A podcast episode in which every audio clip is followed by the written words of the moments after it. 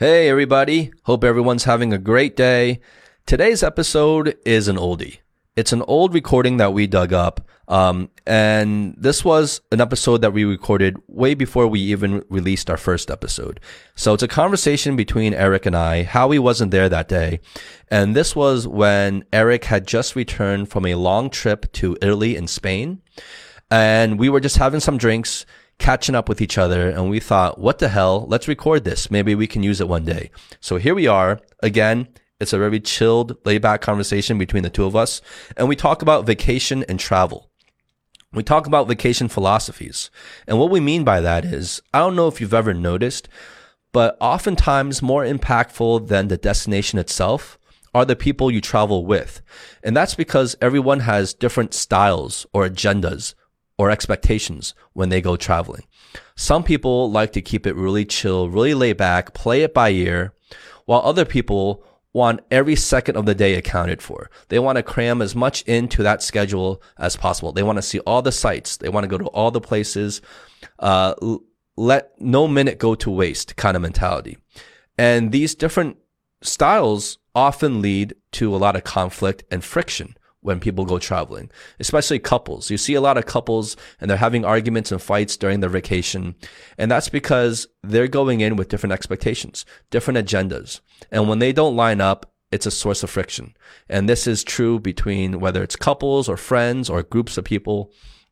It happens all the time. I've seen it over and over again.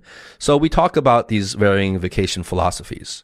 Also, we talk about getting the most out of your vacations in general. How do you prepare for a vacation? And once you're there, how do you maximize your experience without making that effort to maximize it so stressful, right? So there's a fine balance between under preparing and over preparing.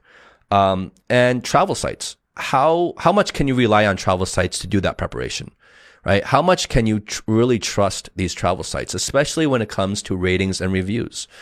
You know, what standards when, when a certain travel site is rating a particular restaurant number one out of 3,000 restaurants. Well, what standards are they using? Or is the system being gamed? Are they being paid to push some estab- establishments higher up that ranking than others? And finally, we talk about how travel has an effect on our personal development, right? So whether you were fortunate enough to travel a lot during your childhood or your youth, or you only started traveling and seeing the world later on in your adult life, either way, it has a huge impact on shaping our worldview. It has a huge impact on how we contextualize a lot of things in our life. So I think it's a very relevant subject matter. And we talk more about Aric's trip to Spain and Italy, uh, his experiences there and what he's learned, uh, the food that he got to eat. Um, and so we talk about all that good stuff. I hope you guys enjoy. And here we go.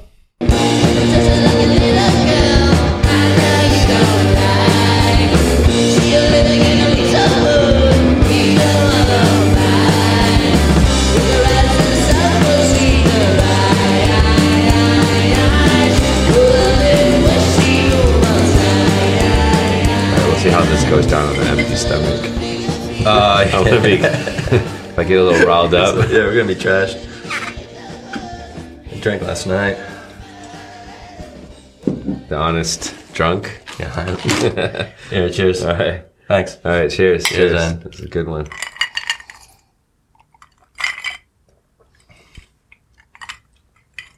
It's definitely smooth. Very smooth. It's smoother than some of the I ones like that we've had, right? Mm, I like it a lot.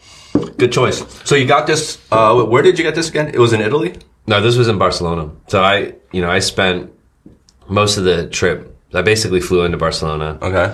picked up, and we flew into Italy, and then you know we did our thing in Italy for about a week. You guys were in Italy for a week. Where did you guys go in Italy? We were in mainly just two places, Florence Uh-huh. and then Lake Como. And then when we were in Florence, we went, we did like a day trip to Siena. So that's good. Yeah. I was Lake Como. Like, so Lake Como, we spent only two days there, Uh-huh. but I would say in some ways it was like the highlight of the trip.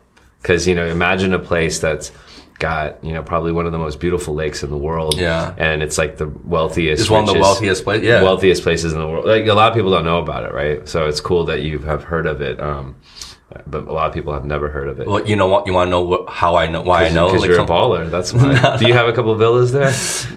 I uh, do you ever see that um, that TV show, uh, Killing Versace or something like that, Oh, I heard of it. right?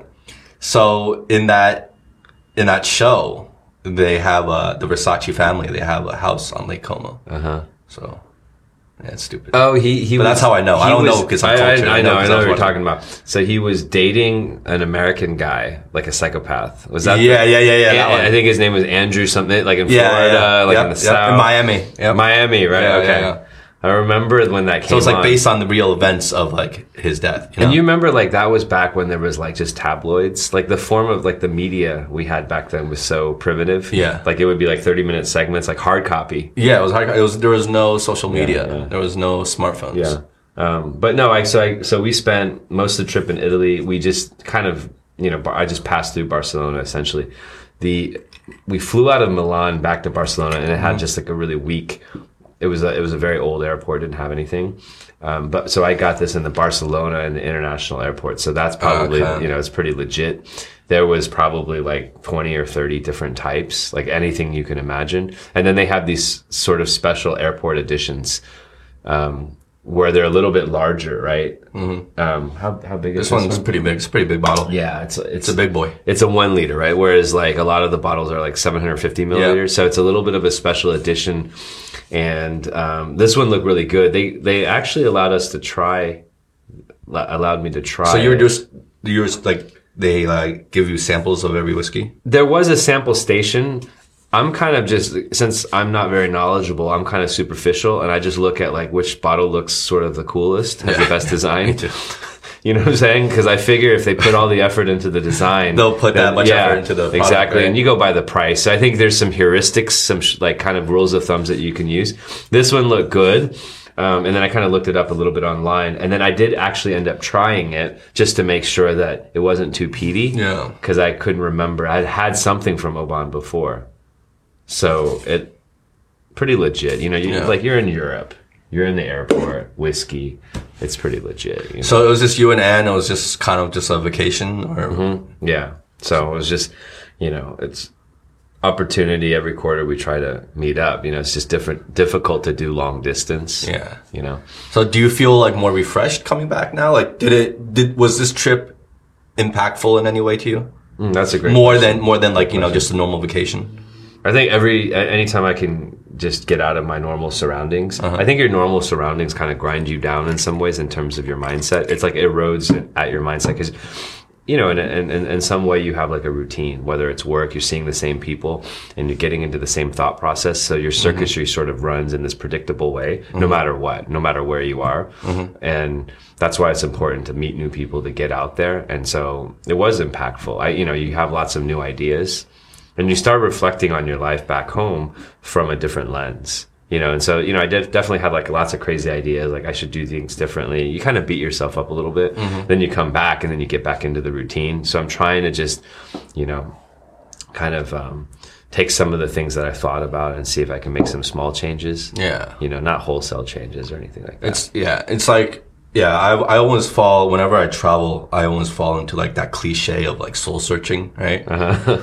Uh, but it's true, right? Like once you get removed to the environment, you kind of like you you have a you, you're you're trying to look at things from a different perspective. Yeah. Just to see if you can and you, emotionally you feel different so for me that's the biggest change is like you're in a different place and because you're detached because normally and you're in an environment and you have your daily pressures and things that you need to do in your routine Mm-hmm. so you're kind of shackled by that then you step back and you say like i don't have to do anything you know like no one's going to call me or i'm not going to pick up the phone. I'm not going to check my email none of those things. You're in a different environment. You're dealing with a totally different set of people. The whole social dynamic is different and you just realize how different that feels. Mm-hmm. So it feels different.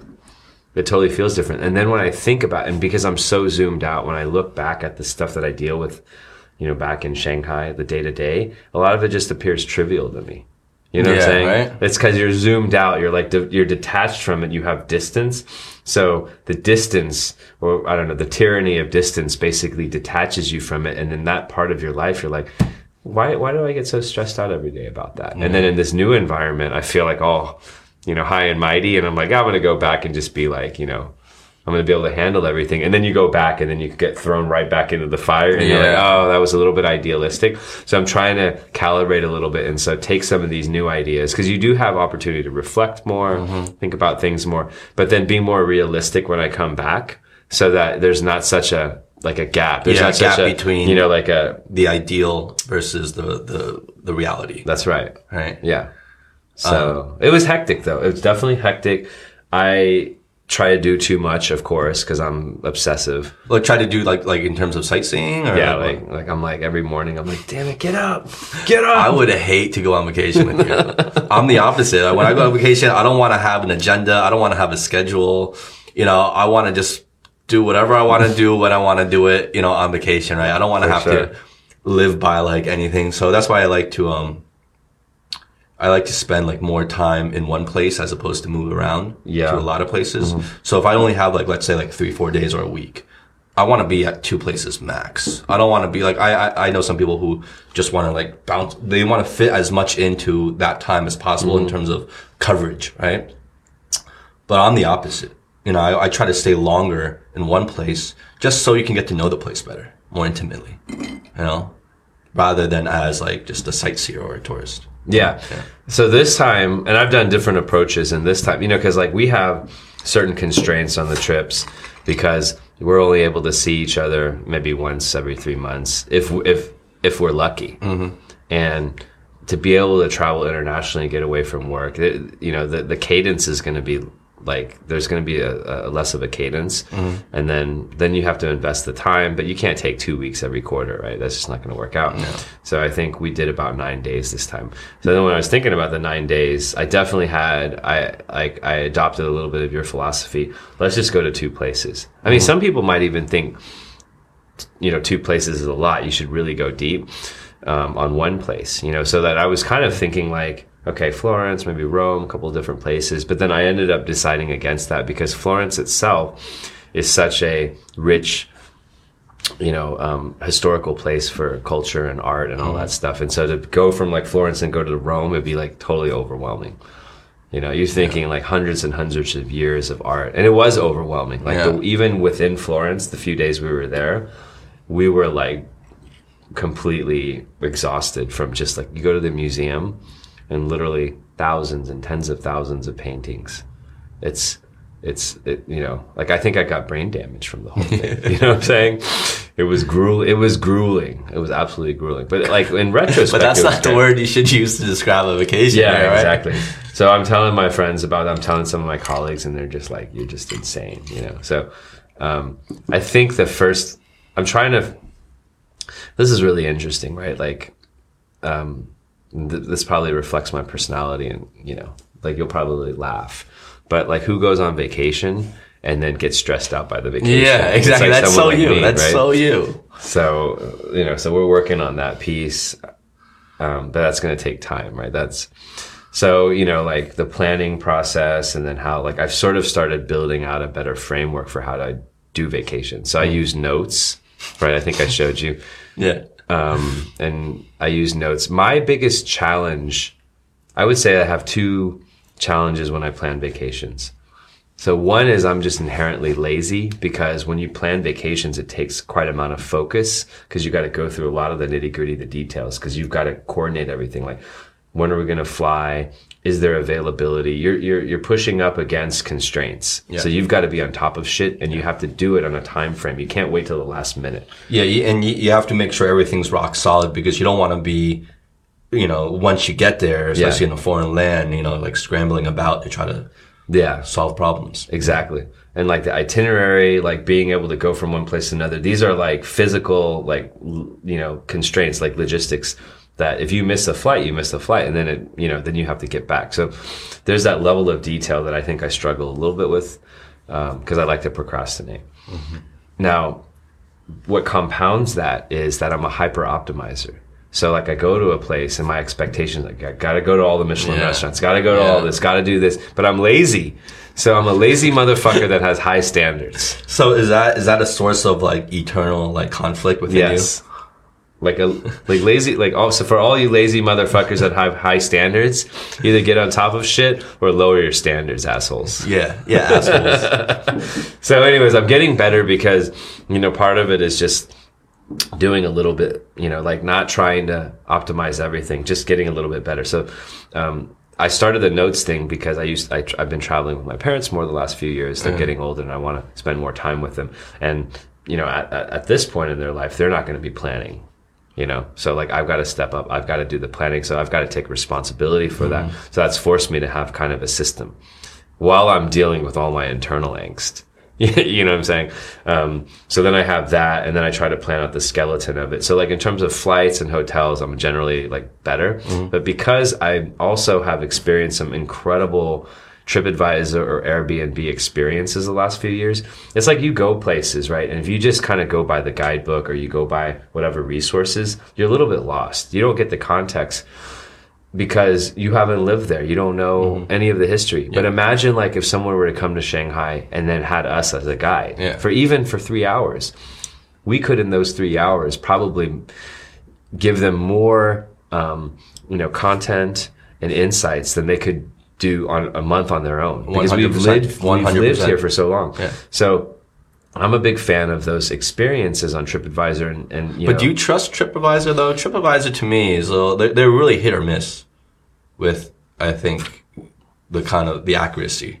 I think that I think that if you look at a macro level, like you think, okay, TripAdvisor is like a yellow pages. So the ones that have lots of reviews and they're in the system and they actually have an address and a website and all that stuff. Uh-huh. It's just a basic resource. So ignoring the rankings, it's like if there is a restaurant that's not really in there, then you might be it might be suspect just because it hasn't got because that's just such a basic platform.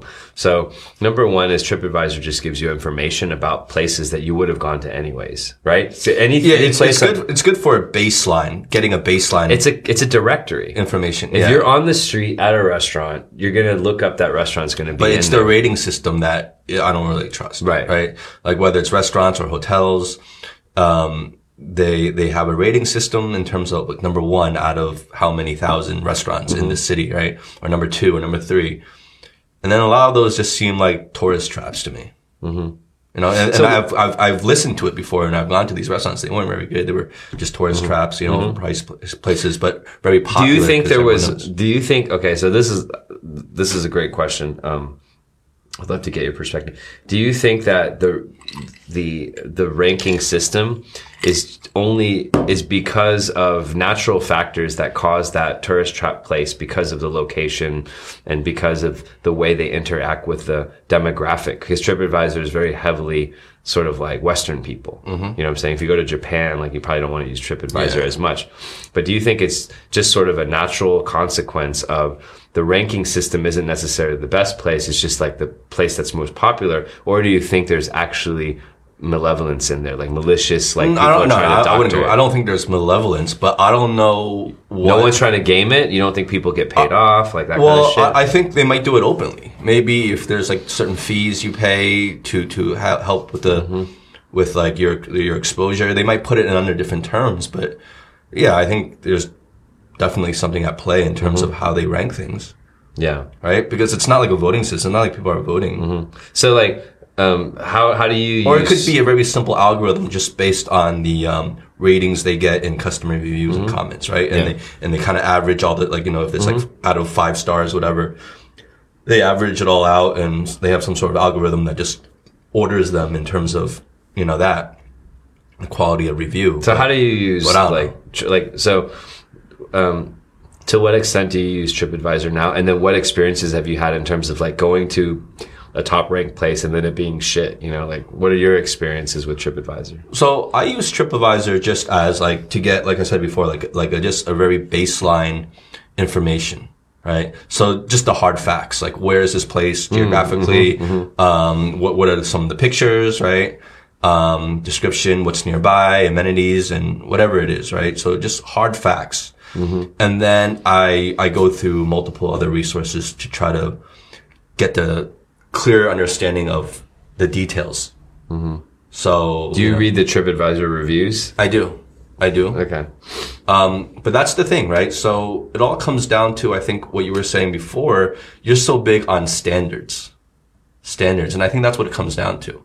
So there might not be any gaming of TripAdvisor, but what I say I don't trust TripAdvisor, I'm not just saying I don't trust the platform or the company TripAdvisor. I'm saying I don't trust the opinion of all these other people on TripAdvisor giving reviews that may not share the same standards as me That's right. right? Yeah. Um, so you know, a lot of them could be more budget conscious on their on their trips, so they tend to go to certain places and enjoy certain types of, you know, meals or or places that maybe you know other people won't, right? So it's like it's all about your budget. It's all about your your the how much exposure you had and your standards. So I don't trust their standards. That's what I'm basically trying to say. And so when they say something is really good, like this is the best restaurant, well, you know, I don't, I don't know you. You don't know me. So just because you all say it's the best doesn't mean I'm going to agree. So let me ask you a question, and um, let's say that because I, I use TripAdvisor for like different things. So and also, you know, um, the the usefulness will will differ, right? If you're looking at like landmarks and sites and sort of how to piece together where you want to go and what you want to see, it's actually really effective because you know something like the Uffizi Museum or David and Michelangelo, like that's just going to rise to the top Yeah. because like in those things, there's not it's not really about standards. It's well, that- those are like the keystone the key things, yeah. right? And so I think that's really helpful because then you can get a list of the top 100 Mm-hmm. things and you can kind of go through. And it's less about standards because those are all new things to people. And it's just more about their impressions. Restaurants, it's like, I agree. Yeah. It's about standards. Because So- when it comes to the sites, that's one thing. The sites are the sites, right? But well, yeah, what we're talking about is like, is like the restaurants or the hotels, because then that really depends on your individual taste, Yeah. your standards, right? yeah. Um, what you can afford, Yeah. right? So that's where it becomes Well, more okay, the to, to split hairs a little bit, like for okay, so the sites is the sites I use is really effective. It's really Mm, yeah. important. Okay, then the actual experiences and the guides and the tours. Back to what we were talking about, like if you could find a knowledgeable person, I've had incredible experiences. So I have to say, in the last, probably, I've been doing this for about three or four years. Mm-hmm. Both Airbnb, mostly TripAdvisor, but Airbnb. You go on and you look at their their top things to do. And then they have a lot of commercial stuff like people will take you around. Airbnb has experiences. These have been like five star, been incredible. Like, um, we did a cooking, we went to a Tuscan villa with a family who lived there for many generations. They took us in like just like we were their family and taught us how to cook. And then we had other people, other tourists with us. And then we got to make a lot of friends. Uh, I've done architectural tours. And how, you found that off of Airbnb. Airbnb experiences. It's called experiences. I've been in Savannah. I've been in Charleston with my parents. Like there was an architectural tour in Savannah from a guy that went to, you know, from Ohio who went to school there. Now, you know, basically knows all the culture. Another guy that's like, you know, fifth generation, uh, South Carolina. You know, so these have been really, really tip top, right? So But those are like paid advertisements on Airbnb. no, they're right? not paid. Well, there are paid advertisements, but then people rate them just like uh-huh. they rate restaurants, and then you can get a sense. So it's mm-hmm. not so much about standards because those it's more about the experience. With hotels, people who, first of all, like the people who rate the hotels, I'm, you know, I'm generally confident that they stayed there. It's not like they're pretending like like they can only afford like Motel Six and then they. So I think with hotels, it's like it's it's much easier. You go with the brand, but every city has a different collection of brands that are in that you know, in that geography. Mm-hmm. So you can kind of get a sense. So generally it's like, you know, you can get a sense, right? It's mostly like restaurants, I think, because restaurants, first of all, in terms of their sheer volume, that's the biggest population of places. So my question for you is, what if you just didn't use any kind of review site? And all you did was went to neighborhood restaurants wherever you went. Mm-hmm. And then you took this concept of like standards out of it and ratings and Michelin and all that mm-hmm. bullshit. Cause maybe that's just shit people plan in our head to fuck with us. And you just said, I'm just going to go out. I'm not even going to ask the hotel concierge. And I'm just going to go around the block and whatever I think is cool, I'm going to go and I'm going to eat there. Mm-hmm. Do you think that you would have had a better experience and paid less money than when we go through all the angst and shit that we go through? Or you go through more angst than I do. Okay, that's me. So there's different levels there. Mm-hmm. no guides. No guides. Choose restaurants just based Yeah, like on- just if you were just dropped in the middle of a foreign city and then you just Yeah. Would you have an equally good experience? I think maybe yes. I think you, you definitely could. Um, but I think the more you do it, the, you'll, you'll realize probably you'll end up having more, a better experience having done at least A little a bit little of bit of research. Right?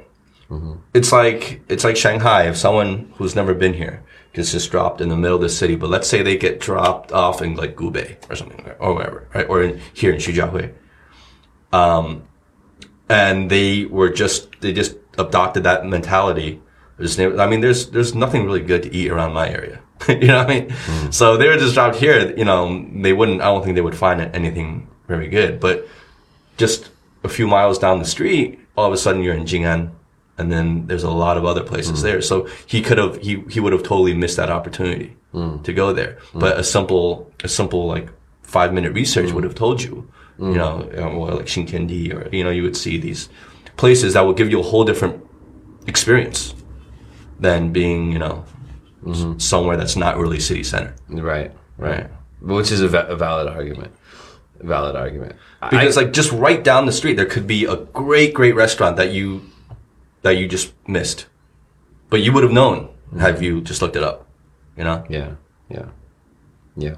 So, I I, I like I I like that, and so, um, and this is a little bit uh, neurotic. So, um, so don't judge me. Okay. So as I was going through this process, I was stressing out about it, right? I was like trying to optimize the restaurants, but then like certain restaurants you got to book and this and that, and it's just there's a lot of planning that goes into. it. There's a lot of planning. And you know, You don't need to Anne Anne would be happy to do all of this stuff, but you know, she knows I'm obsessive, and she's like, "Well, if I do it, you're going to complain. You're not going to be happy." She's planned a couple of previous trips, and you know, there, there were, of course, in retrospect, they were amazing, but Mm-hmm. in the moment, I might have been like, "Why the fuck we this place?" Right? I don't like this place, and then so she's just like, "Okay, you do it. Then I'm not even going to touch this one." Right?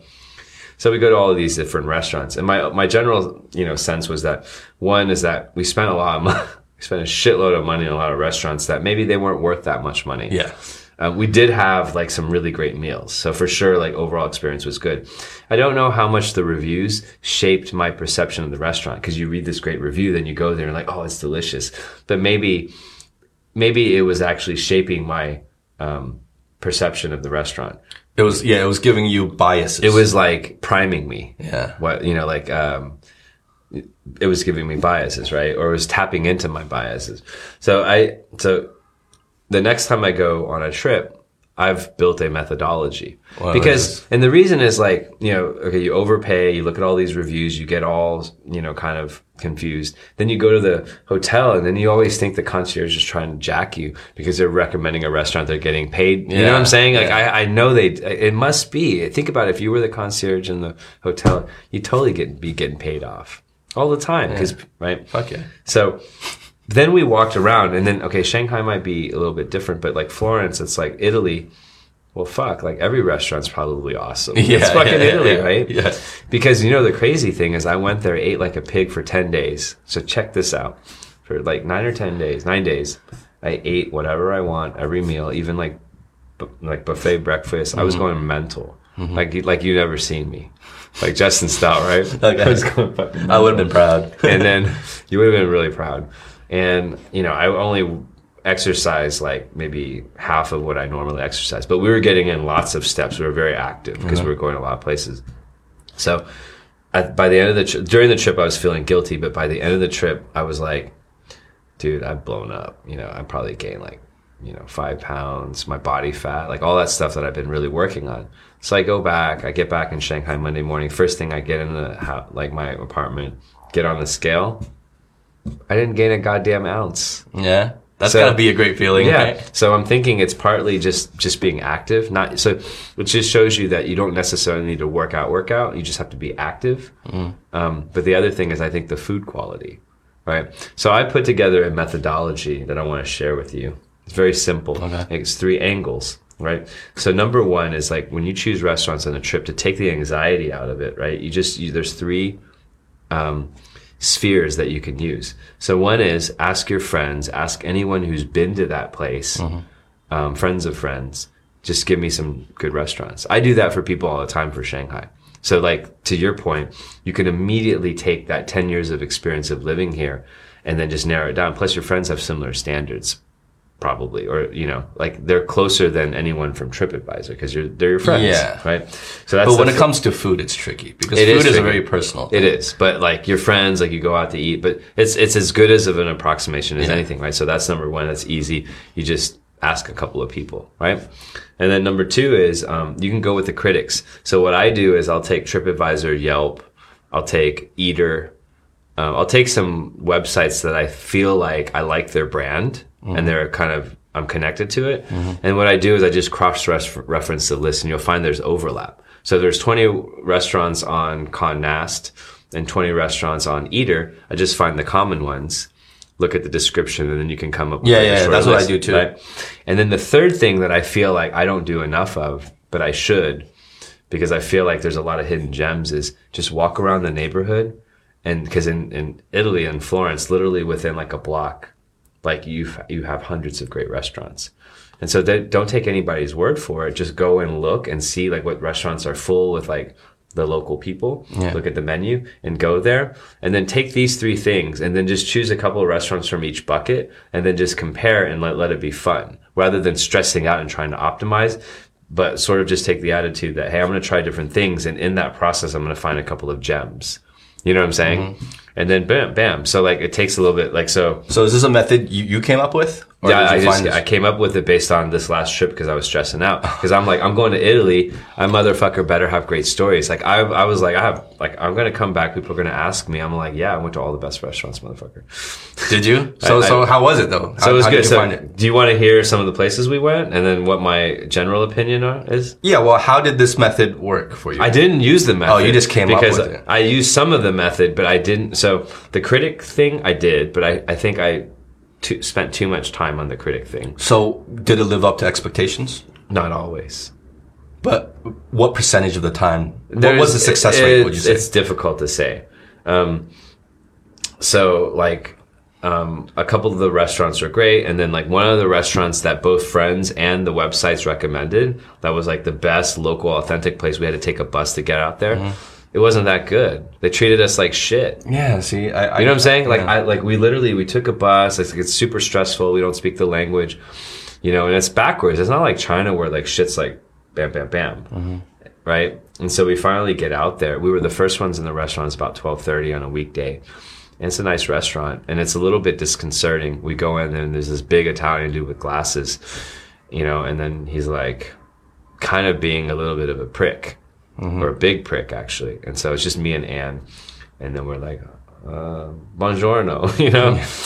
and and then he's like, he's very busy, he's doing all kinds of stuff, right? And then he's like, and after like two minutes, finally he's like, okay, you sit over there. And then we're like, okay.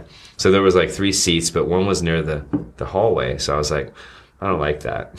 So I'm going to sit here. So I, as soon as like we rolled up, I said, no, you sit here. I was like, okay. So I'm getting a little like, I'm like, okay, like it's not my home environment, right? I can't be uh-huh. like the boss. So we sit there and then I'm like, where's the menu, right? And then he's like busy. You know, the service is terrible yeah. people start milling in. And then like everyone who comes in here is like fucking Godfather. It's like, oh, buongiorno.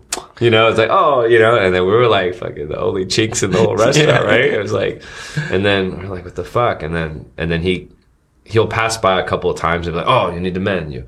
And then, and then he'll go do other he'll stuff. forget. And then he'll forget again, right? So finally, another more, like a more mild mannered guy with like, so that guy was like kind of more in a chef suit or I'm like surprised more- you didn't blow up. you if that was in China, you would have. I, well, I know, but it just shows you that when you don't have a position of strength, you become meek. Yeah, yeah. Right? And so then another guy comes up and he, he seems like, you know, just like a normal um, Italian dude with glasses, but he has like a blue dress shirt. It was a little bit nicer and he spoke, he actually spoke English. And then he's like, oh, you need a menu. And then I'm like, you know, yeah. And he's like, um, we don't have a menu. Uh, we use a voice menu. it's like they don't have menus, right? I'll tell you why later on. It's because it's a traditional family style restaurant. They don't have menus mm-hmm. because the structure of the meal is set. There's like this, this, this, and this, and it just changes, mm-hmm. right? So you're basically like, "Hey, Fredo, Hey, we have chicken what, what do you got? What do you got today? Right? Yeah. Like, oh, we got a pasta. You know, like Yeah. so we didn't know that. We're like, retards. So then he's like, okay, what about this? What about this? You're like, I'll have the number 13. I'll have the number six, you know? yeah. So, anyways, and then. So then the whole restaurant eventually within like 30 minutes completely filled. And Uh-huh. it's like all like Italian people. It's like, so we get our stuff and it's okay, but it's just like very rustic. And so my. It sounds like a good meal, though. It was the, was the Yeah, but here's the thing, okay? For for us gringos, for us foreigners, when you go to Italy, first of all, Florence is I don't think it's known for its food. Mm-hmm. It's actually not a place where that has like really great great food. The Florentine food I found I didn't like. Um, we all know Italy for the pastas and the sauces and all that. Florence is more known for its like architecture and art. Yeah, yeah. In Florence, like the, the local food, like they're very proud of it because that city was like the capital of the, you know, the artistic world for a long time. So they're very proud. So they're proud of their food, but the food is actually very strange.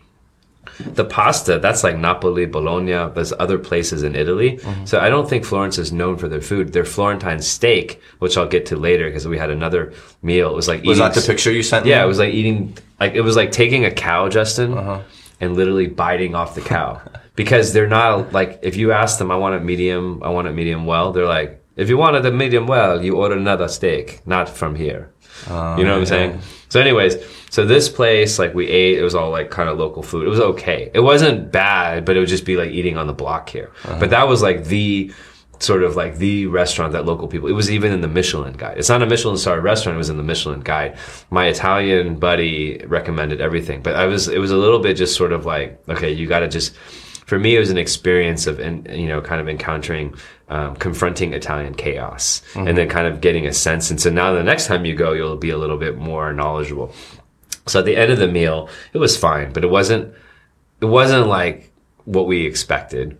And then um, I was like trying to sort of uh, connect with that waiter guy, and, and you know, and by the end of the meal, I'm just trying to figure it out. I'm like, hey, by the way, that guy, that you know, that kind of very big guy, like, is he the owner? Right? And then our waiter was like, oh no, I'm the owner with my brother.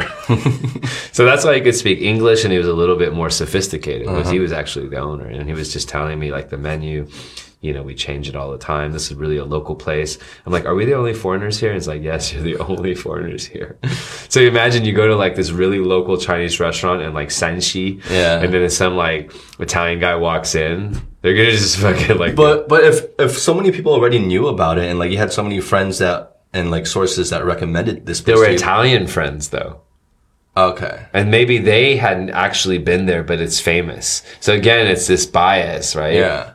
But it's famous. If it's famous, they should be used to having tourists there, right? No, but it's not really famous. It's, I don't know. Famous amongst the locals. Yes. And we, I kept wanting to go to local. So you go to these restaurants, you go to these cities, you look at TripAdvisor, you go in there and it's all fucking foreigners and then you're disappointed, right? Uh-huh. So the whole trip is like all foreigners. I'm like, every restaurant I was going to, I was like, I was like, please let there be Italian people here. Then I know I'm in the right restaurant, Yeah. right? And then I finally go to fucking like local Italian and I'm like, I didn't like it. right? So probably one It's like the- a foreigner coming to China and being like, he's he's still rather have like Panda Panda Express or like or PF Chang's. Exactly. so it's partially, you know, our education. But I will say that the first two days we were there, we did find a restaurant on a couple of lists on TripAdvisor. You kind of like um, cross check. And then we went there and it was an Italian guy. He'd worked in the hotel industry. And the guy was like the most, he was awesome. His name was, God, I can't remember his name all of a sudden. And um, he ran this little restaurant, and the food was amazing, and he was the coolest dude ever. And there were some foreigners in there, but the restaurant was not in the main, main, main part of the city. Um, and so, like, there was a lot of European people. It wasn't just like Americans, right? If you go to a restaurant, it's all Americans, and you better just get out. you know, um, and that was an amazing meal. That was truly, truly like I had like a octopus lasagna, and then I mean it was, and then we had a guinea fowl, like oh this was amazing. It was like a guinea fowl, um, you know, main, and then it had like some kind of sausage with inside. Oh, it was so delicious. Um, so yeah, so like it's kind of hit. You just have to kind of. So that's why I developed the system of the three things: look at the neighborhood, look at the critics, go to your friends, so that these three things are not going to completely intersect. What you want to avoid is going to a single source, then it's Yeah, biased. yeah. You want to choose three sort of related but independent sources, intersect them, and then in one of these three, you're going to be able to uncover a gem. Yeah. Then that's why I walk around the neighborhood because you'll uncover some great things, Mm-hmm. you know? Yeah. So that was my nerdy methodology that I'm going to adopt the next time. Well, I think I think it's really important, no matter where you go, is to it is to understand the neighborhood, walk around. You know, don't just live off of the websites and concierge recommendations. Last time I was in Spain, we found um, probably one of the best best restaurants I've ever had in my life, um, and it was purely just by dumb luck we found this place. Really? Yeah, and uh, it was like just like you said, it's like a, This was in the south of Spain when you went, yeah. right? Like, was, this was and in, what was uh, the city or the town? uh, Malaga, Malaga. Malaga. Malaga. Yeah, Malaga. Malaga. And uh, yeah, it's one of the best meals I've ever had in my life. It was all locals. They didn't speak any English, so you know it was hard to order. But once the food came, it was some of the best. Were they nice? Were they pleasant when you Yeah, as, yeah, as pleasant as can Not be. like my Italian. Yeah, no. In, the, in the beginning, it was it was a little weird trying to communicate with them, Mm-hmm. um, and they were very busy as well. But there, was no like outright rudeness. No, that's fine. But we were the only foreigners, let alone Chinese people, in the entire restaurant. Yeah. yeah. No one spoke any English. Yeah. but it was really good food. But that's the thing with food too is like going back to what we were saying. It's such you know everyone's palate is different, and that's that's my issue when specifically when it comes to food recommendations or restaurant recommendations. It's hard for me to really trust um, other people's recommendations when it comes to food because most of the time I don't. It doesn't really align with you know my my palate. And because I I like you know me I like the worst foods you know what I mean?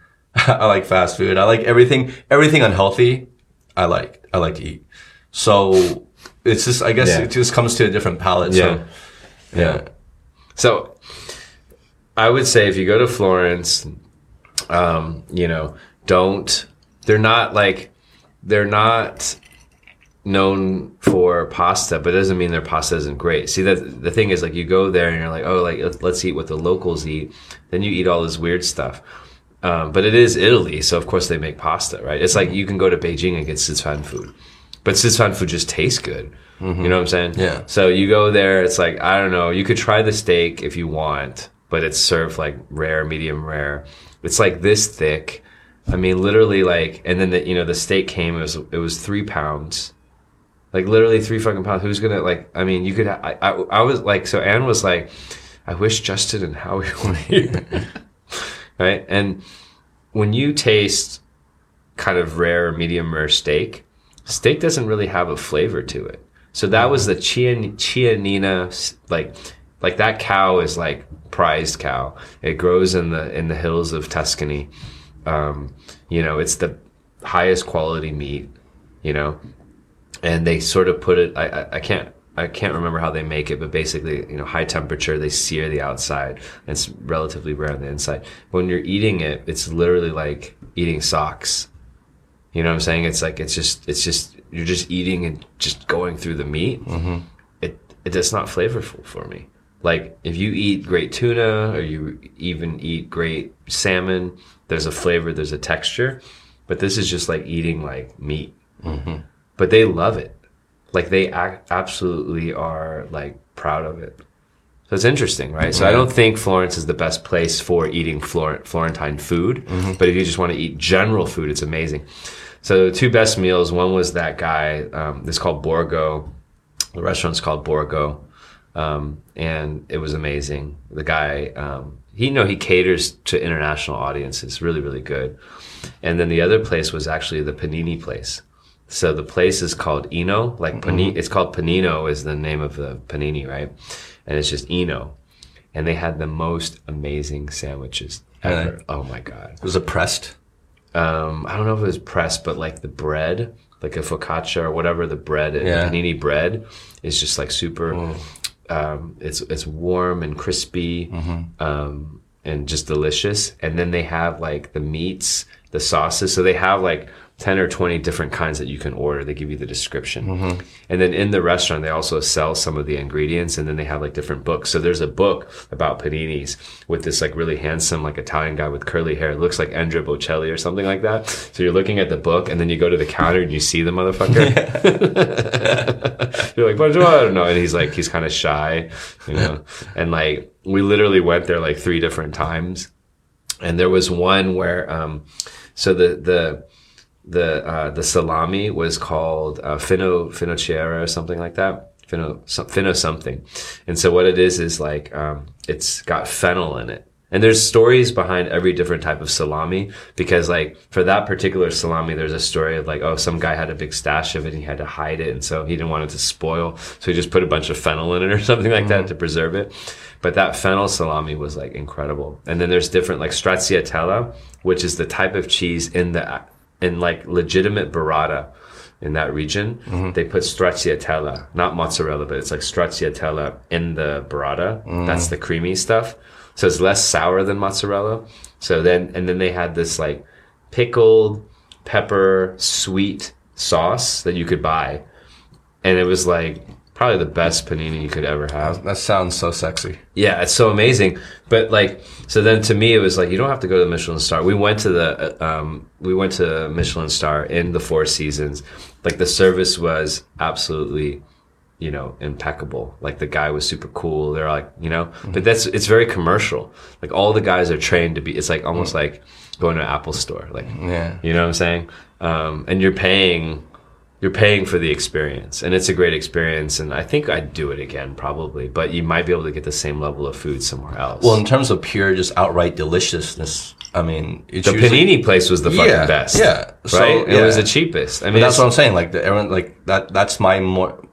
That panini place would be like my sense of like that would be like a great meal, oh right? so good Oftentimes these Michelin places, it's like so. It's so like fufu. You know what I mean? It's Mm-hmm. it's so like upscale fufu, and and the, and the plates are just like more like works of art rather than just like Yeah. meals. it's know? not about eating it's Yeah, about there like exactly. there's so many different things that they're looking at for the overall like they've created this abstracted um you know This concept of concept of, an dining. experience Yeah. of dining yeah So from the service to to the meals and and just the plating and everything, right? It's it's less about just purely eating. It's more about it's like going to an art show. A lot of these places. Exactly. Um, but you know, it was a good experience, and you know, you got to try different things to get a sense. Uh-huh. So we try to do a little bit of everything, and then so I'm refining that approach on my next trip. But I think the next trip, I'm gonna um, index more heavily cheaper places Mm-hmm. and places from the neighborhood that we discovered organically. Mm-hmm. I think that's where I think we didn't index those sort of. Index. Yeah. So you you you keep like records. I do keep records of everything, You keep records. So if you had to go back again, you would just like pull up that file of course. from your index. I have all of. I have the names of the waiters, the chefs. The you know, like I mean, I should be a critic, right? You should be. You make a good one. Yeah, actually, I'd be- I think you make a really good one. Yeah. As, but has traveling always been something? Um, w- were you traveling early on in, in life? No. like as a kid. No, not too much. You know, I'm the older older child, so you know the family in terms of the finances. You know, they're definitely more conservative growing up. My brother went to Spain when he was like fucking ten, right? Motherfuckers like having tapas and shit like that, like you know, drinking wine, like you know. So he got he had a he had like a different worldview. Yeah, yeah, I did a little bit. I, I don't know if he appreciated it because it's about how you appreciate it. Uh, I do know the story that like you know he's like ten years old, fucking having tapas, Aperol spritz, whatever, right? And then the other like other couples, American couples, are like, oh, like your boy is really lucky. You know, he gets to, and this is also back in the day. Now we're even more international. People are traveling more Yeah. than let's say twenty years ago. Oh, I never. sure. The first time I ever traveled really um, outside of Texas was when I was like, you know, in high school. We went to like Florida for Disneyland Mm-hmm. or Disney World. Sorry, you know what I'm saying? So I didn't get to travel too much. Yeah, I don't know. I think, um, yeah, I was traveling at an early age, but almost always to like Asia, right? That's cool. What was that So- like for you? So, yeah, Oh no, I think, um, I think it's really important, right? I think whether you're lucky enough to be traveling when you're younger or when you're older, I think it's important just to travel, just to experience different cultures. Do you remember your first trip outside of the U.S.? No, I don't. I don't remember specifically what which one was my. It was because it was early. My first trip out of the U.S. had to have been. Um, well, I wasn't born in the U.S., so You were born in Hong Kong. Uh, yeah, I was Taiwan? born in Hong Kong. In Hong Kong. Yeah. And then what time? When did you move to the U.S.? How old were you? three. Three. Yeah. But you don't remember? Do you remember? I don't remember anything. Like I don't remember any of that. No. So you don't remember. What So- was your first memory? So my earliest memories were already in the in the U.S. Okay, so you, do you remember your first house? Yes, I do. Um, and that was, we were in New Jersey at the time. Yeah. town called Berkeley Heights, and uh, so I remember growing up there. And then you know every every almost every summer, um, I think we would fly back to Taiwan to see like my grandparents Yeah. and go to Hong Kong, Yeah. see my dad's side. So we were always doing that. So just that alone. But then eventually, you know, we we did take family vacations to like Europe and stuff like that, and you know South America, wherever it was. So I don't know. I just think like if I were to have kids, I would want them. I would want them to. I would want to expose them to the world as early as possible and as much as possible. Yeah. Right. Because I, I grew up with a lot of my friends, and they they never left the United States Yeah. Um, only until very recently. You know, they did. But growing up, they never left the United States. What did they so think they were of always you? living in their bubble. You know. What did they think of you when you traveled though? Did they make fun of you? Because you know, like No, no, they didn't make fun of me for traveling. No, um, no, not at all. But it's just you have a very different worldview, right? You have a different very perspective because you, you end up you you you see more things and you experience more cultures and you become more cultured yourself. I think for for being exposed more to the world. So you have you end up having a different worldview, and you you tend not to live too much in a bubble, which a lot of people do, mm-hmm. right? What a lot was of the people really first- never leave their hometown. what was the first observation you made, like when you had the opportunity to go to different places and then come back to the U.S. and then you had that feeling of like, you know, this difference. Did you ever have that feeling? When Oh you yeah, there was definitely a difference. There was there was almost a little bit of culture shock, I guess. Um, but it's weird. Most of my culture shock really was more going back to the United States, Hmm. right? If I like for summer vacation or something like that, summer break. If I was you know in Asia for like two months, and all of a sudden I go back to the United States, it, it just it just felt, felt really different. And I think what impacted me most about traveling to different places was you know, there's a, you you realize there's, there's, and it sounds stupid to say, it sounds so obvious, but there's a whole nother world out there. There are worlds out there, you know, and you kind of just, you, you don't, as a young kid, you don't really understand that until you travel, hmm. you know, So because you, you noticed is, it. You noticed there were differences, but you weren't able to articulate it or kind of process it. Well, I never consciously really thought about it. It was hmm. just, you know, in hindsight, I think it's definitely shaped who I was. And it wasn't until I started getting older where I can actually, um, because we know when you're a kid, you're almost with your parents, right? But when you get older, um, I, I started off like, I started out like going off on my own, uh, at night, um, just wandering, you know, streets or just going to the local bars or going out to clubs just by myself, right? Where? uh, all over wherever I was. And then Really? yeah, and then you meet new friends, right? You you went clubbing when you were like Well, when I was old enough to go clubbing, yeah, like eighteen. yeah, when you're like a teenager, right? Yeah. So, so you end up having all these different experiences, and you realize, wow, there's a whole nother world out here, and it it can be just as fun or better than home, which is mm. kind of like. At first, when you when you first realize that, that's kind of like that's a pretty significant mm. Realization to have as as a young kid. You know what I mean? Mm-hmm. To realize, oh, there there may be better places out there, and you're experiencing these places, or at least you think they are, because you know you're in the moment, right? You're having a lot of fun for for however many days you're there. So all of a sudden you think it's like this magical place, and you go back. Mm. But I think that's that's like a that's a very significant thing for for anyone growing up is to understand that good or bad there are other cultures and to understand that there are a lot of other cultures that are not as nice as where you live and to see to see like you know real poverty right? To get that perspective Yeah. is also very humbling, Yeah. right? So, um, I think that's important in anyone's kind of development. It's it's I think it's key. At some point you have to go through it. Yeah. I think I was lucky. Well, you were lucky that you were exposed to these things. But when I think back, I only went to Florida with my parents. Like so uh, up until my adult life, I only went to Florida with them ever. So all of my international experience was some type of reaction or some type of, you know, instinct on my part, but literally in the first 18 years of my life, we didn't travel.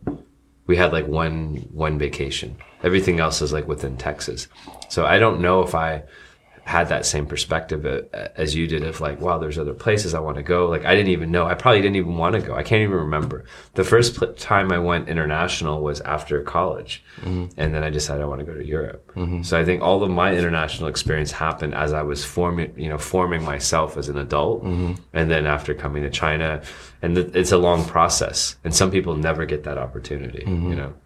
So that's really interesting. Yeah, it's um, like it's like you know the movie The Truman Show with like Yeah, Jim right, Carrey, right? right, yeah. It's like when he leaves Yeah. that bubble, when he Yeah. leaves that dome, Yeah. like that's kind of like the feeling for the first time. No, But he- now now you take it for granted. We Yeah. go to different places, But he knew just- there was a con like he in his heart he knew there was a Fiji, but Fiji wasn't Fiji. Fiji was just like there was something more to life. Yeah. You know? And it's really interesting because I don't think I ever realized that the the the fact that I even came to Asia is just a it's total chance. If it, if it didn't happen that way, I didn't work for certain companies and I didn't have certain thoughts, I'd probably be a different person completely. Completely. You know what I'm saying? So I think we take it for granted a little bit and we probably should be more mindful and say that most people haven't had that opportunity. We take it for granted that everyone's international like us. Yeah. But it's not true. Like not true, the yeah. the fact that we can kind of communicate and build connections. Like anywhere I go, I feel like I'm able to relate in a much more, you know, intimate way with people. You know what I'm saying? And like I don't think that I would have that ability had I not, you know, just fortuitously, serendipitously um, come to China. So, yeah. What would you think? I mean, do you feel? Did you ever feel an impact? Like because you started traveling later in life, so you started seeing other parts of the world. You know, when you were already grown, right? So did did it have an impact on you at that point? In terms of you feel like, do you feel your perspective had changed? Was it like a very clear change of perspective? That's what I'm asking. Hmm. I don't know. I, I think it's. I think it still changes. I think it's always changing, and I think it's a gradual process for me. Some people like are able to articulate and say like, at this point in my life, at this moment, at this year, this day, I had a massive shift, and I think, you know, perhaps I have some of those, but for me, it's more like gradual. Like even this trip to Europe, um, I've been to Europe like three or four times in the last year because of Anne, um, but even going to Italy like I'll give you an example of something interesting is like so I spent you know eight or nine days in Italy and then like you know literally I flew into Barcelona at night and then the next day in the morning we took a red eye out. We got back at night and then the next day I took another flight out. Um, but after that week in Italy when I went so it was uncomfortable in a way because I couldn't speak the language and I don't think Italians are known for their English um, when I landed in Barcelona, and even though I really enjoyed the Italy trip, uh, I felt a sense of home because I because I speak a little Spanish, Yeah. and so like, and then Barcelona like is actually a major city compared to Florence. Florence is like a village. Yeah, yeah. it really is Yeah. a village, and it was like totally different. I was like, oh, finally, I'm back in civilization. hola! I'm like hola to every motherfucker out there. I was like hola, hola. They were like, who's this fucking? Yeah, so it's still changing me, and it, um, the one of the reflections I had was that I'm in my comfort zone in China for sure. When you're a guy that has traveled around the world and you speak fluent Chinese and fluent English, like you go anywhere and you're kind of like, yeah, I run the show. And I went to Italy and I was like, I don't run the show Yeah, anymore. the show. And it was like, I was like, oh, I, the, the the humility and just like, you know, so like what? So my one another learning. So I actually put You're gonna you're gonna laugh again. So I actually put together my five key learnings for the trip. Oh I put together God. a post mortem for the trip. So you you treat your trips like it's this big project, an assignment. Yeah, because I want to get better. You have like exit interviews. Yeah, like- exactly. Um, but I one of the things I was like, make sure that um, you study the basic local language and the customs before you go to the country, and that's such a no brainer. yeah. right? That's a, like people who come to like Asia, they're like studying like, okay, should I bow? Should I say this? Should I, how do I give them name card? We've, it's interesting. We've actually almost lived in a foreign culture for so long that we've taken the foreign culture for granted. So China has become my America. Mm-hmm. You know what I'm saying? So mm-hmm. I, we need to go to more Chinas Yeah. in that sense. Like not like we need to go to more new Chinas, mm-hmm. and so it's like my comfort zone. So it was cool because then I realized all the people that visit me in Shanghai, all the all my colleagues that are foreigners, what their life is like in China. It's not as easy as you think. Oh yeah. Oh, for You know sure. what I'm saying? Not, not like I just take it for, us, granted. yeah. So like I just take it for granted. Like every time we go out, I just like, all right, you know, I just take care of everyone, right? But then I realized that like, um, not everyone feels that way, and like what we do for our friends every day, it's like it helps them, you know. So it's interesting. You got to push yourself. It's like the fear zone thing, right? You got to go to like places like Italy and the local restaurants and have- Yeah. have, like motherfuckers yell at you and shit. Like, no, not to that the table, this the table. Yeah, yeah. like, you the gotta you gotta humble yourself. Yeah. But I like what you said about like you know it, we take like it's so basic to understand a place's like customs or traditions or just basic etiquette. You know when you before you get there, right? Whether it's tipping or, or other other things. But I think like Chinese people are like the worst at that in terms of understanding you know etiquette in foreign places because because right now you have so many Chinese tourists going out in the world, right? And a lot of them are are not as let's say quote unquote cultured or exposed, and they're mm. they're they're leaving China for the first time, whether they're going to the States or going to Europe, right? And there's so many, right?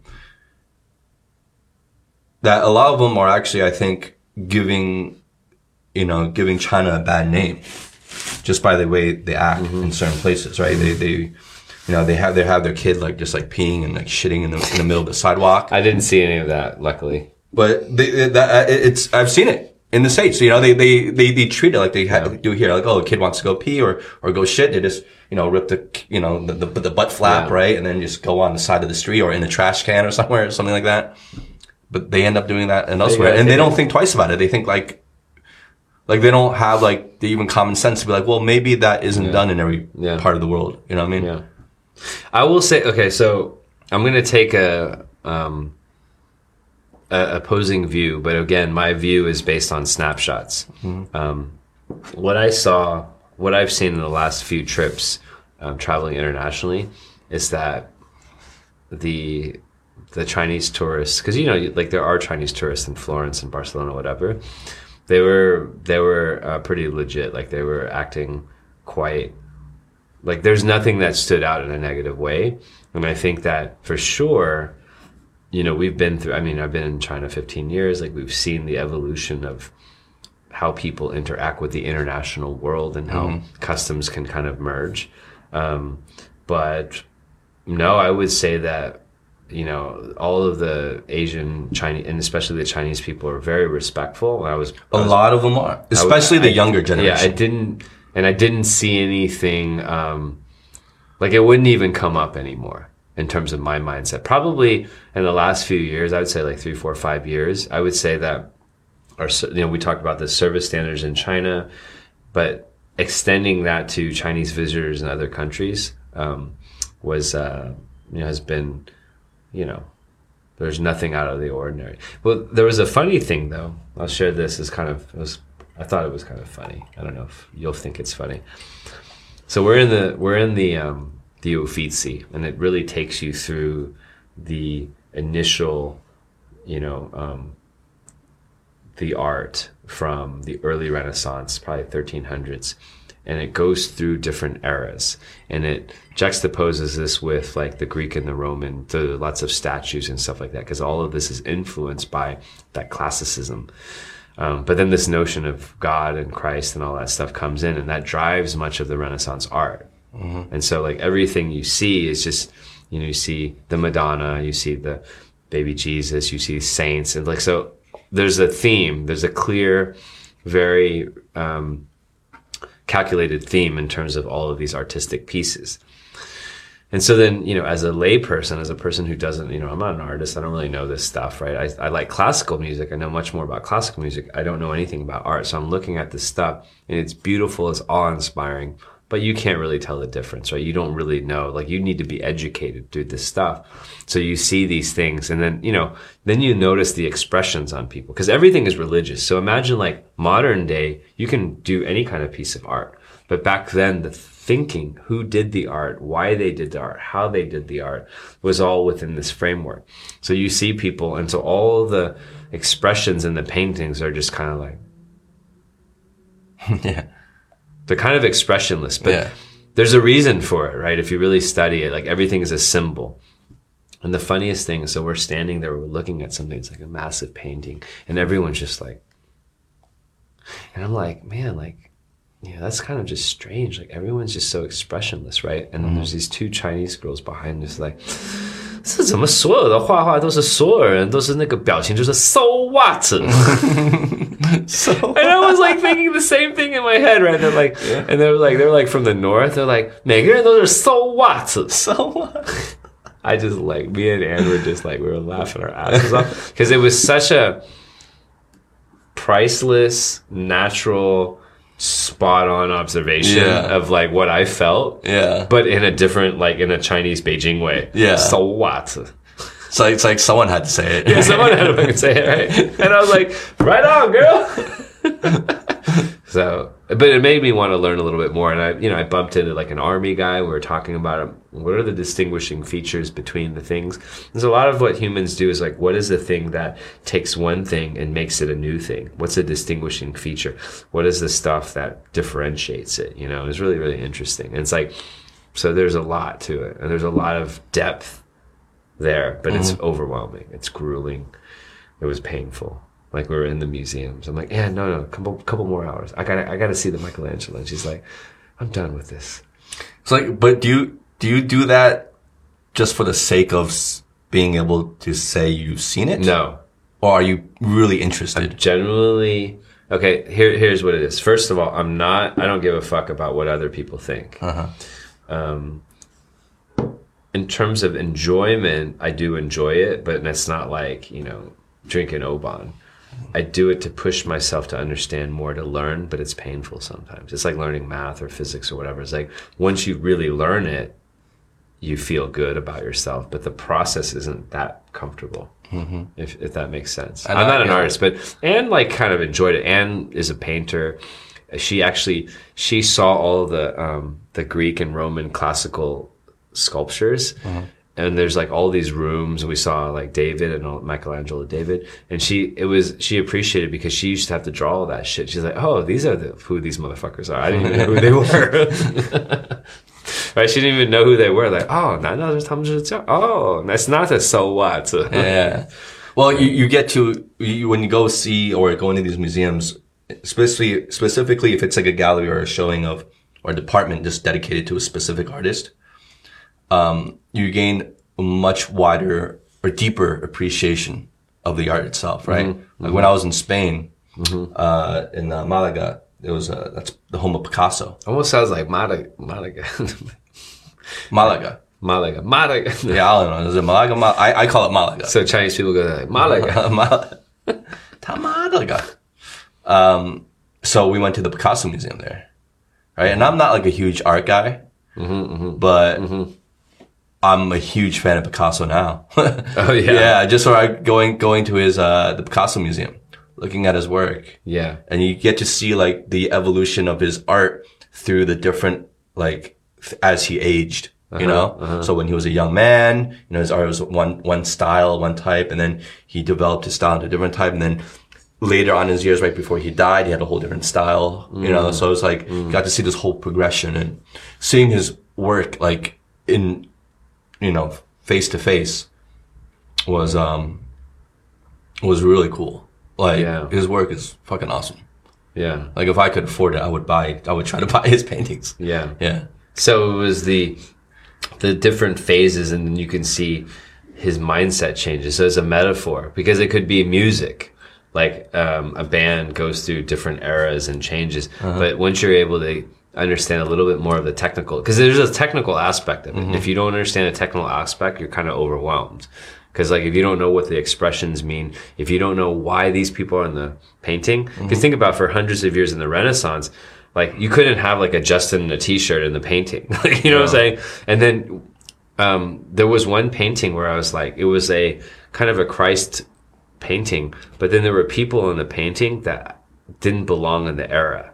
So if the painting was from, you know, Christ, then that means it's like, you know, 20 AD. But then there were people that were dressed like they were from the 1600s.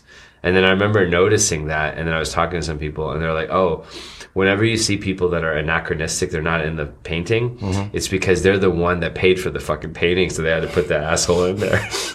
That's why he's dressed in like normal shit, right? So there's a technical aspect of the painting that, you know, that that's important. And then like for you, like in the Picasso, you know, I don't know what museum that was, but maybe they have to have enough of the art to be able to show and articulate the difference. And there has to be education. Because if mm-hmm. you don't, if you're not educated on the art, you can't appreciate it. Yeah. Well, That's you walk around with the headsets, and then Did when you- you, so- when you go to each So piece, you, they have did a- you have to pay for the narrative. headsets? You had to pay for um, them, right? No, it was part of the uh, entrance fee. You know that You had to pay an entrance when fee. you when you go to the Uffizi, you go to all these things, you have to pay for it. And then you know, there's a lot like I'm a cheap ass motherfucker, so I don't pay for it. So then I paid for it, and then I got a lot more out of it. Yeah, you get a so lot more out what. I'm saying, like for me, it's like private tour guide. always get the headset.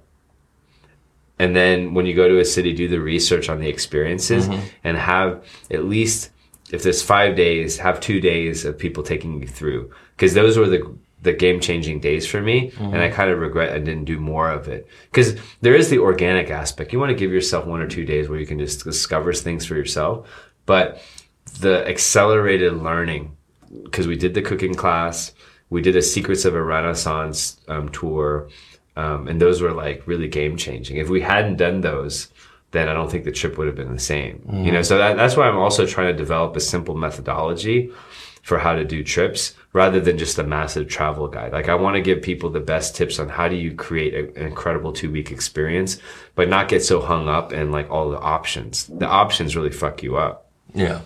you know. Yeah. So yeah, like I like in retrospect, I enjoyed it. At the time, I was a little bit stressed out. I wish I could go back and just fucking chill. So when you come back, do you just like sit down for a few hours, like typing up like a, a report, or I like, do it during the trip because I, I have these. So my my my my five tips. So for all of our nascent watchers, um, the the postmortem because like during the trip, I have this sort of like I have these things where they're unresolved in my head. There's like conflicts. I'm like, we didn't do this the right way. I get pissed. So You're so crazy, dude. So the first thing is buy a travel guide. I forgot to do this. Buy a travel guide to supplement the internet research because there's a lot of little tips in terms of how you travel. Mm-hmm. When you make that mistake, you waste a lot of time, you waste a lot of money. There are certain things that we didn't figure out. Buy the travel guide. It'll kind of give you those tips. Mm-hmm. Get Rick Steves or get whatever. Get Lonely Planet, but like get the travel guide. Not so much for the content, but just what not to do, not how to fuck up, right? Um, the second thing is study the basic local language. Ex, you know, explore the culture a little bit, respect a little bit. You know, try to build some of that knowledge. The third is book all your key experiences in restaurants two weeks in advance. I did some of that, but really try to book is like you don't want to book every night, but book sort of the basic framework of all the places you really want to go, the Michelin star restaurants, all the Yeah. things that you need to do. Like we had to, like there are certain things we couldn't see because we didn't book ahead of time. Whereas for Uffizi, we just got right in. If you don't book ahead of time, they're booked out. yeah. So at least two weeks. Um, the fourth learning is particularly for me and people like me who are a little bit neurotic. Leave enough white space for unplanned activities and last minute changes. That's pretty key. I think Anne would have appreciated that more if we left more white space for sleeping and sleeping. Um, So you guys were on like such a tight schedule, like you guys didn't even get enough sleep on your vacation. no, we got enough sleep, but she needs like 14 hours a day. So I'm like, I'm like, God damn it, get up and be like, it's gotta go. the sun's right? been up for hours. I know. So like, there were a few days where like we, and it was just stressing me out. And then the last one is a very simple one, but um, I paid an extra uh, hundred dollars in cab fares uh, because I didn't learn how to read a bus schedule and locate the nearby bus stops. So we got we had a point where in the last day we had to get back to Milan, and then I was like, oh fuck, and the you know we're on the lake and like uh-huh. there's a boat and the boat's like it doesn't leave, it doesn't you know they don't have the boats. So then I'm like, the next boat doesn't leave for two hours. We can't make our flight. Oh shit! And I started freaking out. And then I was like, okay, we got to call a cab. And then like you know, in the in those beautiful islands, the cabs are ten times the cost. Mm-hmm. And then as we got in the cab, motherfucker, I saw a bus stop right there. you were just kicking yourself, huh? I was kicking myself. I was kicking myself, and I had to really tell myself, the cab is a better experience. The guy's really cool. I get to talk to him. You have a hard time just relaxing in general. I do. huh? I do. That's crazy. Yeah. Yeah. But you know, it's a balance because you don't want to be too relaxed. You got to get on with life. Well, sometimes you can be too relaxed. Yeah. I mean, there are occasions where you can be, try to be as relaxed as you can. It's true. Right. I'm relaxed now. Cheers. Cheers. Cheers. Thanks for sharing. Yeah. Good. Yeah, man, we've been missing you while you've been away, man. Trying to like, you know, wait, were you gone like two weeks? Yeah. Yeah. Yeah. Um, but I have an idea. I think we're sort of, we had a good chat today. Um, but I'm really interested in your, as you were growing up, and we know that in terms of food, um, you know, you, you're an amazing chef. Um, you've tried a lot of different foods. You live in a lot of different places in the world. So I, you know, I think in a future episode we should go through sort of some of the experiences you had as a kid in international cultures, which kind of shaped your um, culinary uh, perspective. I'm very, very interested in that because you, you know I'm your biggest fan, Chef Yang.